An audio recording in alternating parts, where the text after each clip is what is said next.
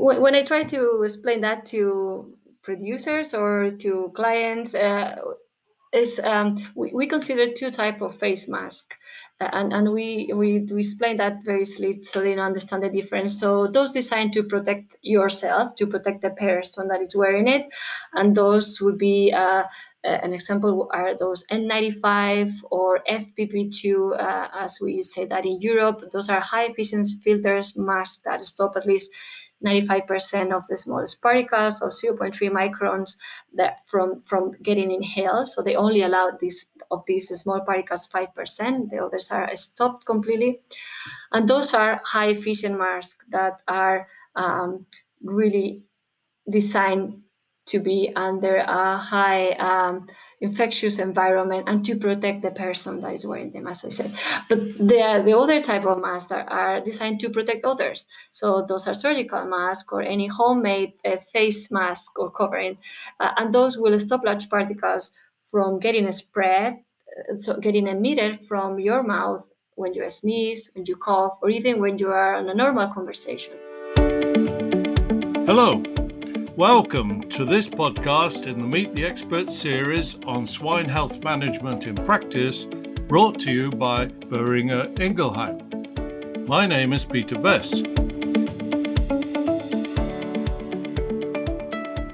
In this episode of Meet the Expert, we will be talking about farm biosecurity, but with a difference. Normally, of course, our biosecurity measures are aimed at protecting the health of the pigs.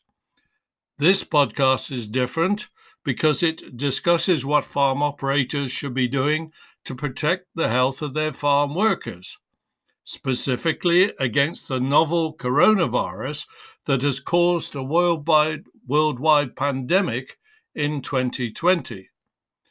I'm delighted to say that the expert to help us with this important topic is international swine veterinary consultant Dr. Carmen Alonso, who's based near Barcelona in Spain. Welcome, Dr. Alonso. Thank you for joining us.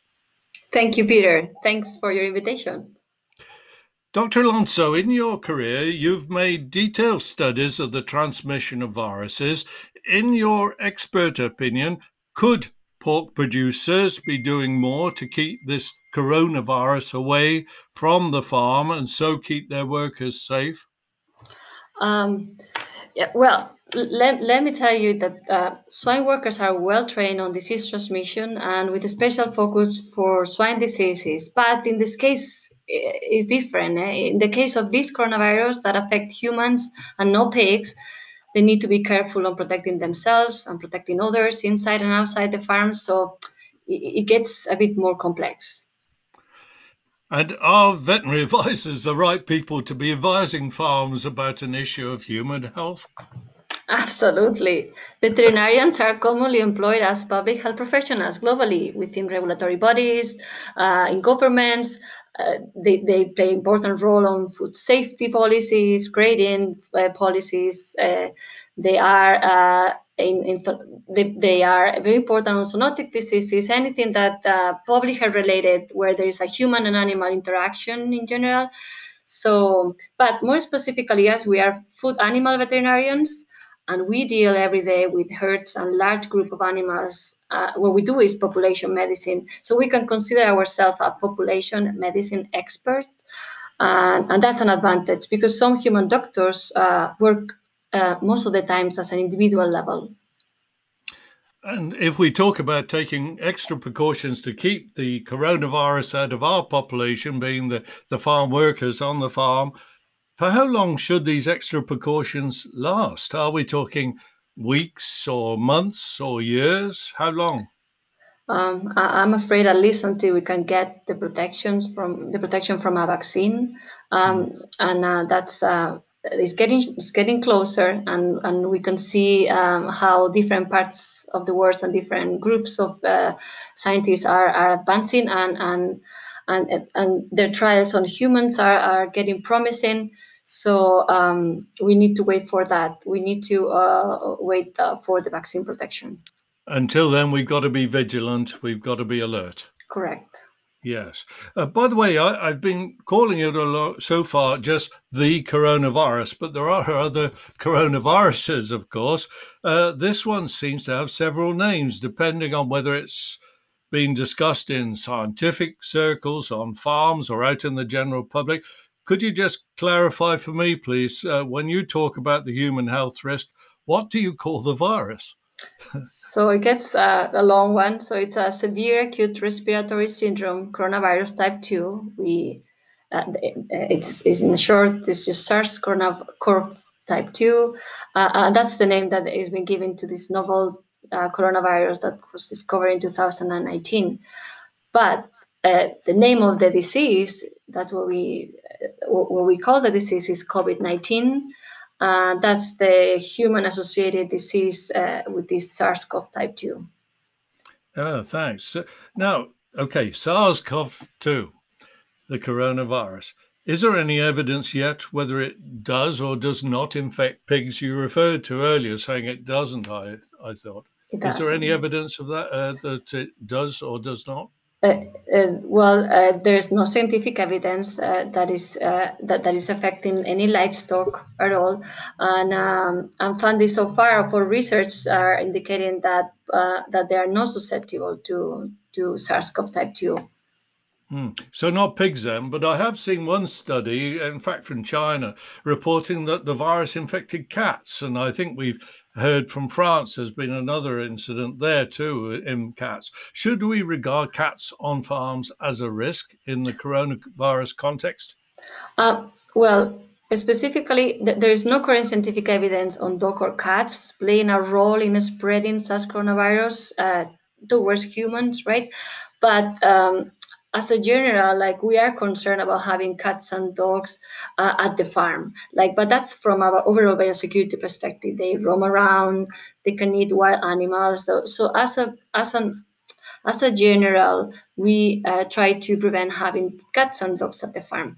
But mm. it, it's a very different situation having a cat on a very on, on, on a on a on an environment where the risk of infection is high, like on an affected household where where uh, the owners of the pets. Um, of in this case the cats are are um, infected so that's may what happen that's what happened in those uh, um, studies uh, so uh, that's um, the, the environment of these um, of these pets surrounded by uh, by patients right with uh, uh, infected with COVID um, that's that's what uh, made the uh, animals the, the cats in this case infected but there's no risk of of the cats of spot um, getting people infected. I see not from cats to people. not from cats Okay, so the farm operators who receive advice about protecting their workers from this infection, uh, let's talk about where they should begin in training their workers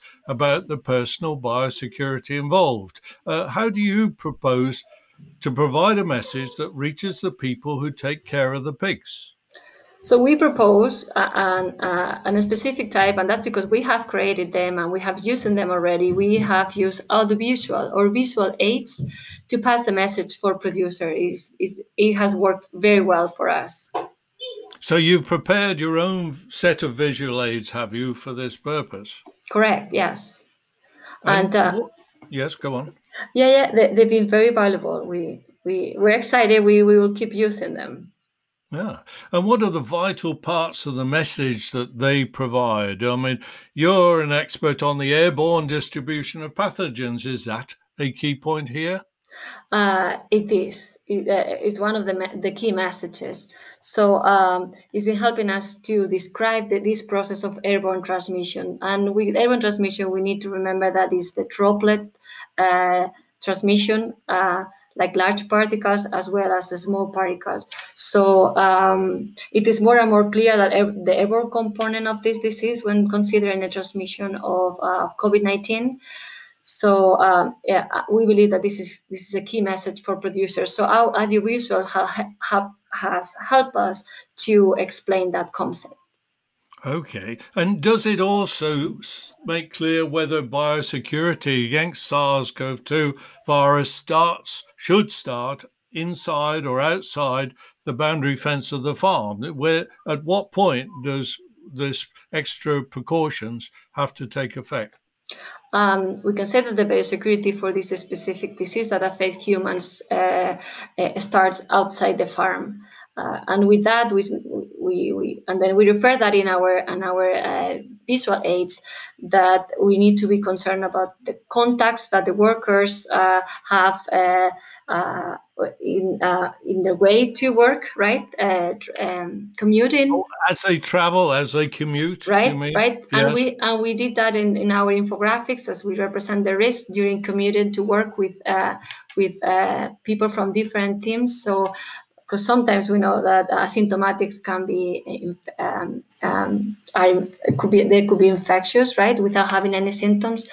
But also, it is very important, and and, and we explain that concept to producers that is not only the risk of contact within uh, the farm workers, but it's also the contact that a specific farm worker has uh, within their families and what other contacts have their family, because it's a net of, of contacts in this case that add risk to uh, being exposed yeah. to the disease. It, it, could seem quite intrusive, Dr. Alonso, to be talking to farm workers and saying, you know, what contacts do you have at home or in your social life and so on? How, how do you approach that? Uh, it's a very sensitive area, it seems to me.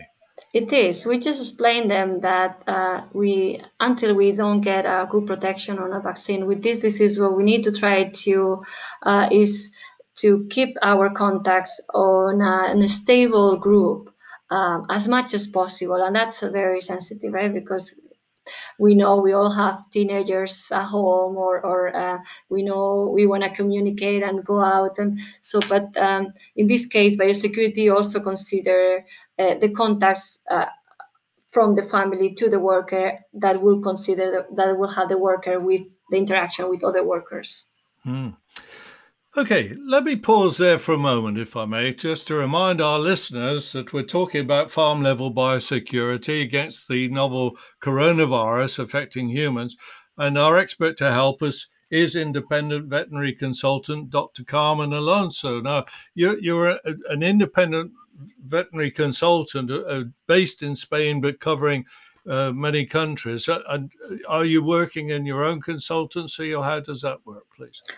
Um, yeah, I I am running. I, mean, I'm my my work my daily work is uh, uh, to help producers and veterinarians uh, uh, in their daily decisions. So we, I work uh, with my partner uh, Carles Vilalta, and we just created a company called Up North Analytics, where it, uh, we work with data that producers are already collecting at their farms. So we work with health data from their routine diagnostics, production data, syndromic data, such as uh, cough or sound or water usage, mortality data. With that, we want to create but we created mathematical models for them to help them visualize in their data or estimate potential trends or seasonality of important variables that they, they, they need to consider.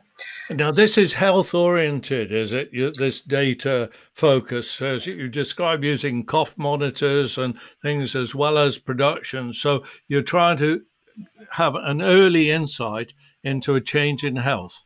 Correct. We wanted to have them first monitoring their data and also analyze it and then create future forecasting. So be ahead of what's going to happen. So uh, in, in a specific change on production or, or of course, health that it will impact production. Oh, very good. I'd like to talk to you some more about this use of data in that way. I think for another podcast, another time. But let's go back to coronavirus for the moment, if I may, Dr. Alonso. Uh, you you uh, talked about uh, the external element of the of the story in terms of the farm workers commuting to the farm and their social life. What about visitors? What does your visual of uh, uh, do your visual aids and your advice say about visitors? Uh, well, as part of the normal biosecurity program, we try to um, minimize the number of, of, of, visits that we do to farms. So as much as possible, decrease uh, in order to decrease the risk of disease introduction. So with our aids, uh, visual aids, where we um, uh, we of course uh, we represent how people need to enter the information at the farm before we uh, they come in and and with that it's just what we ask visitors to be um, aware of the risk that they are bringing to the farm and try to minimize that as, possible I'm with you. Now, uh, many of our listeners are field veterinarians, Dr. Alonso. How should a, a veterinarian be prepared to continue assisting farms without actually visiting them so often? Is it all down to computer screens and and contact, virtual contact? Uh, well, it cannot be all to that because we really need to visit farms and, and interact and see uh, the animals in a different way that through that different that from uh, webcams, right? Um, but but nowadays it's more and more common to have Wi-Fi connection at the farm. Uh, so uh, we're getting to do that uh, more often, um, conference calls and interact with teams that way. But at the same time, um, we we know how virus transmit. We can protect ourselves and others with masks. We we just mentioned that. Um, so there are different things that we can do, but uh, absolutely these days are are um, getting a bit challenge, challenging to visiting farms as much as we as we would like to. Right. You mentioned masks. I have to ask you because I am I must, must a bit confused. What is a mask? Because there are many types, and I don't know what you would consider appropriate for visitors or for workers or anybody else who's at the farm. So uh, when I try to explain that to producers or to clients, uh, is um, we, we consider two type of face mask uh, and, and we, we, we explain that very slowly so they understand the difference. So those designed to protect yourself, to protect the person that is wearing it, and those would be uh, an example are those N95 or FFP2, uh, as we say that in Europe. Those are high efficiency filters masks that stop at least 95% of the smallest particles or 0.3 microns that from, from getting inhaled. So they only allow this of these small particles 5%. The others are stopped completely. And those are high efficient masks that are um, really designed to be under a high um, infectious environment and to protect the person that is wearing them, as I said.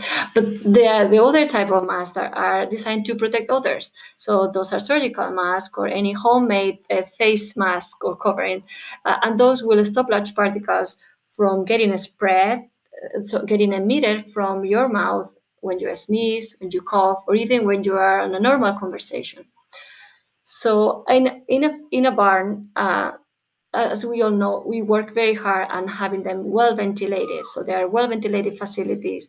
Uh, we hope that, of course, they have low viral pressure of this specific virus, in this case, uh, uh, COVID, SARS-CoV type 2.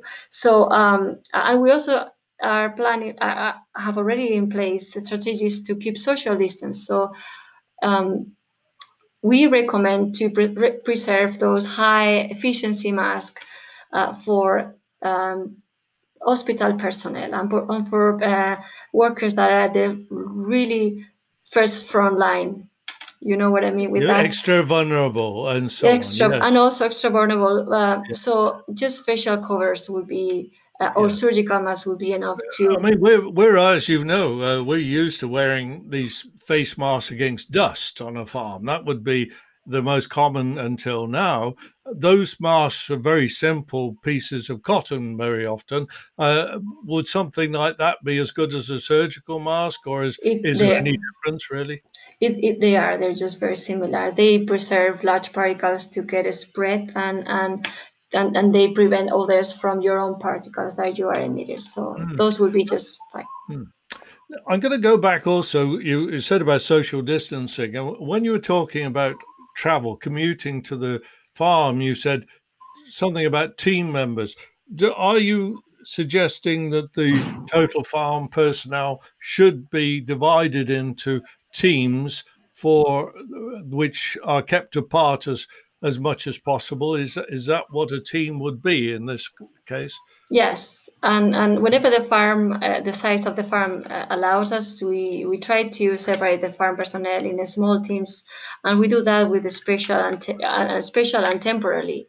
So uh, and with that, uh, we want them to work on, on a specific team that that gets separated from it from the others, and, and and of course that gets simpler with in large facility in large farms, right? With the amount the yes, yeah, it's much more difficult on a small farm. Yes, sure.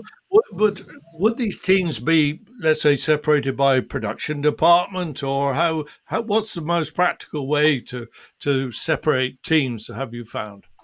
So whenever the farm allows it, we we tend to separate within the same production area two two teams, right? Whenever yeah. it's possible.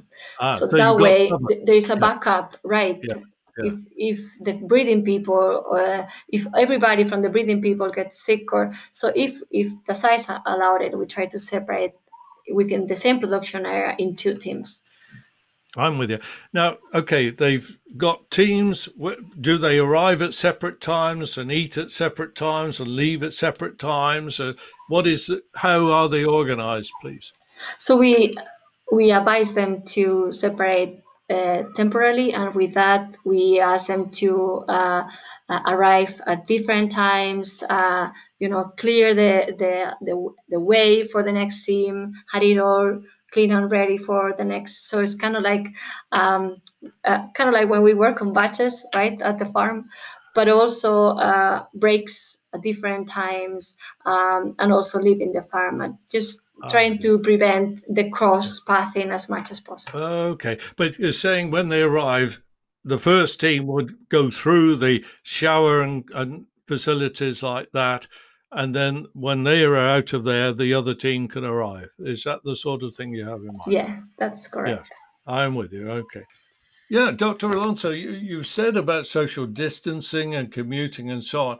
And when these teams arrive at the farm, do you have health checks on them as part of the everyday pr- procedure? And also, what happens if a farm worker doesn't feel well before traveling to work? Oh, that's a good question, Peter. Um, I will answer the the second one first. So, uh, it's a normal policy in in sow farms that if a worker doesn't feel good, um, she or he shouldn't go to the farm. So that's that's easy. In in our audiovisuals, we um, uh, we we try to uh, show that sometimes uh, even people that are not um, that are not feeling uh, sick you know that they are um, asymptomatics, they sometimes are uh, um, shedding virus. So with that, we uh, we also need to uh, is not only uh, if you take temperatures at the entrance of the farm, you're gonna miss these people. So no matter if they're feeling well or, or they're feeling fine, all these all these measurements they need to be taken for these asymptomatics. So clear this uh, uh, social distance, uh, uh team divide the group as much as possible, separate them physically and temporally, um, and all this uh, washing hands frequently, all that. So we try to prevent uh, um, transmission within the farm. But at arrival, it's common that not only how they feel, but they also many farms are taking temperatures. So that will also help on um, getting records, right? That everybody was feeling well that day and they're doing taking their their um, precautions, right? That nobody gets in the farm if it's not feeling well. Yes, I'm, with you. Um, you said about washing hands. We're all being advised from the start of the coronavirus crisis about hand washing. Do we need to include that in our farm protocol? Uh, you know, how long people wash their hands for and how they wash their hands, and more importantly for me, how about dr- how they dry their hands? Correct. Drying is, is a key, and, and, producers they know it really well because it's, it's a key step on on on biosecurity and sanitation. So drying is a key step that will ensure the correct hand cleaning. So not only that eh, they need to pay their attention on, on uh, washing hands properly, we also try to uh, encourage producers to have always um, disposable towels so workers can really uh, do a good job at drying. And no sharing of towels then. Correct. Obviously. Just disposable, just paper towels are, are um, perfect in this situation. Right. And uh, at the start of our conversation, when you talked about using our audiovisual tools to get the message across, um, we, as I say, we have field veterinarians listening to us. Uh, do you recommend that they create or source such audiovisual aids for use in their advising of clients against coronavirus? Um, absolutely. Uh, for us, has been very valuable. Um, it is easier. Um, it, it's always easier to like an image is better than a thousand words, so it's easier to see than to read when you're passing the message. They escape any language barrier. So if there's any different languages in the farm, or or or, or there's a lack of uh, communication sometimes because of the language foreign workers that haven't been adapted yet so that help a lot also they provide short and clear message they're easily downloaded um, they've been great to share like just in social media or different type of applications because they're short and and um, easily managed so they've been very successful you, you know, for me, one of the things would be that, as you say, farms and farm workers are very accomplished with personal biosecurity. They've lived and worked with that a long time. So, one of the things I would hope an audiovisual presentation might do is say, well, what you're doing is great. Now, we just need to be doing these extra things. These are the extra things and why. Is that, in fact, how your AV aids uh, approach this? These are the extra precautions. Correct. We just show them what they do, what they do on their daily on the daily work that they do and a tremendous, a great work on on on preventing diseases to be spread. They just need to take a, further step because it's not only within the farm, it's also outside the farm, and um, it is important to protect them because they're uh, they are the greatest value uh, in our facility, the workers. Indeed. Now, uh, the advice to the farm workers then can be communicated in that way. May I? We're coming to the end of our conversation for time, I'm afraid, but I'd like to know about advice to the farm operators. And I'll give you an example, if I may. One reads that uh, air conditioning, for example, is is a is a, a risk factor in the spread of the virus. Now, there aren't that many farms, I think, which have air conditioning, or perhaps there are in offices and that sort of thing. What would be the advice to the operator of a farm about the use of air conditioning? Um, well, Peter, first of all, I'm not an air conditioning expert because it could, it could get very complex. But when consider air conditioning, what we need to understand is what it does in the air, right? In a room, First of all, it decreases the temperature by, uh, by removing humidity from the air. And with that, um, after studying for so long um, aerosols and consider myself uh, a learner uh, in aerobiology, what, what, it does, it creates particles of small sizes when you remove uh, humidity from the air. And those small particles are the ones that are capable to remain airborne for longer periods. So that's from one side. And then well, air conditioning, what it what it also does is just recirculate air, um, like any any other mechanism that we use to move air within a room, right? Uh, but but it allows a, a, percentage of new fresh air from the outside for just removal exhale air, right? To remove CO2, and and uh, that's the way uh, air conditioning works. So to I to your question, if it's a risk, um, we need to and that will be related to aerosol transmission of SARS-CoV-2 uh, in, a facility, like in in in, a, in an office, for example. What it does is to the probability of inhaling enough, enough viral particles to become infected. So air conditioning may facilitate air transmission, right? Because it decreases the, the, the size of the particles by cooling or, or removing humidity from the air. But at the same time, what it does is um, desiccate those particles. So it's a it, it's a combination, and it gets somehow complex. But what's the advice, though? It, would it be don't operate the air conditioning? No, or... no, no. Uh, my my advice would be to always um, allow some fresh air to enter the room, because uh, what what uh, allowing the, the, that fresh air to uh, remove uh, kind of like uh, do um, the exchange of, of, of, new air. What it does, it, it uh, forces small particles to uh, uh, exhale, like get out of the room, so they don't remain airborne for that long periods of time, and, and just add new air, and and that will um, that will kind of like um, um, decrease the inconvenience of having air conditioning or any type of when I say air conditioner or any type of system that what it does is distribute the air in, in a in a room. Very good. Right, as I say, I'm afraid we must end there, but I, I must th- say to you, one of the most positive things of this conversation, I'm quite sure, is that we're putting the focus on the farm worker. As you say, they're the most valuable part of our business, aren't they? And that we're making them the center of it. And uh, I think to acknowledge their role and to protect their health and their safety is is a very good idea for all of us on our swine enterprises. Uh, thank you, Dr. Alonso, very much. Uh, in this Meet the Expert podcast, we've been talking to independent veterinary consultant Dr. Carmen Alonso and now principal of Up North Analytics uh, in Spain about how pig farms can protect the health of their workers during the novel coronavirus pandemic. Uh, Dr. Alonso, many thanks for your help, as I say. Thanks to our listeners for joining us. There will be other uh, podcasts coming along, so stay tuned. Goodbye.